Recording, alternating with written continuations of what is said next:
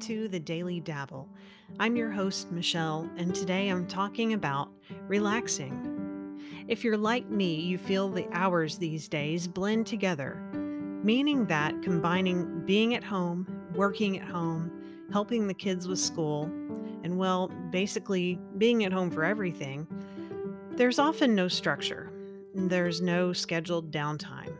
The stress of everything can build quickly so it should be no surprise that things like depression and anxiety are on the rise. Last week was Mental Illness Awareness Week. This is from the National Alliance on Mental Health website. Since 1990, Congress officially established the first full week of October as Mental Illness Awareness Week. Advocates have worked together to sponsor activities, large or small, to educate the public about mental illness. Also, October 10th was Mental Health Day. I'm glad more attention has been brought to this. For far too long, mental health has been avoided or not talked about. The stigma of things like depression and anxiety has kept many people from getting help for years. Why is that? With the climbing number of those with PTSD and the climb of suicide rates, mental health has finally been brought more into focus recently. Education, awareness, advocacy, and support systems are increasing and finally making its way onto mainstream radar. It's clearly something that needs attention and can no longer be avoided or swept under the rug. Whether you're dealing with it or not, chances are you know someone who is struggling. So, how does this translate into everyday living? We are all susceptible to stress overtaking if we're not living a balanced lifestyle. The best way to combat the effects of stress is finding ways to relax. It's difficult to relax if you don't have healthy outlets for your stress.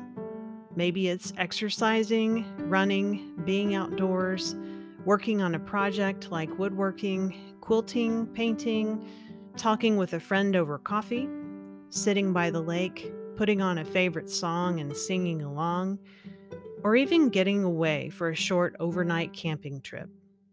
Determine what brings you peace when you have been feeling tense or in times of stress. The truth is, we are not the best version of ourselves when we don't utilize relaxation outlets. My son recently took a personality test online that was based on your favorite color. Not that I put a whole lot of stock into those, but it was interesting. He said, Oh, mom, for purple, it says you love creativity and relaxation. It's true. I agreed with him, yep, that's me to a T. Being creative, yes, that describes me. But I was thinking today, why do I like all things that have to do with relaxation? Relaxing music, essential oils, and candles? Well, I value and am aware of the importance of relaxing. I'm glad my son notices that I value relaxation. I know it's a vital part to my productivity. Days are more stressful right now, but guess what? We're all dealing with the same issues. It really is better to phone a friend or speak with your spouse about something than to keep it inside. Perhaps finding a counselor apart from everything can be more of a comforting choice for you. Reaching out to your doctor if you feel you may have an imbalance is nothing to be ashamed of. Our bodies do have a chemical makeup, and the right medicine could make a world of difference for you. Stress and anxiety are real and can certainly grow and spiral if we ignore the issue. It's ultimately up to us to take the very best care of ourselves and not ignore our own health, and not just physical health. I know for me personally, not being able to see my friends in person and hug their necks and look them in the eye to ask, How are you? How are you really? And see the answer has been very hard. We have to do the very best with what we can right now. Call your friends, call your family, send notes, cards. Send a small gift to say, I was just thinking of you. Let people know you care. But please care for yourself too. Set aside time in the day to go outside, exercise, pray, meditate, do yoga, work on your favorite project or hobby. Don't work the day away just to hang it up and do it all over again the next day. Think of it like grade school. When is your recess? Maybe that will help. Trust me, I'm talking to myself as much as I'm talking to you here.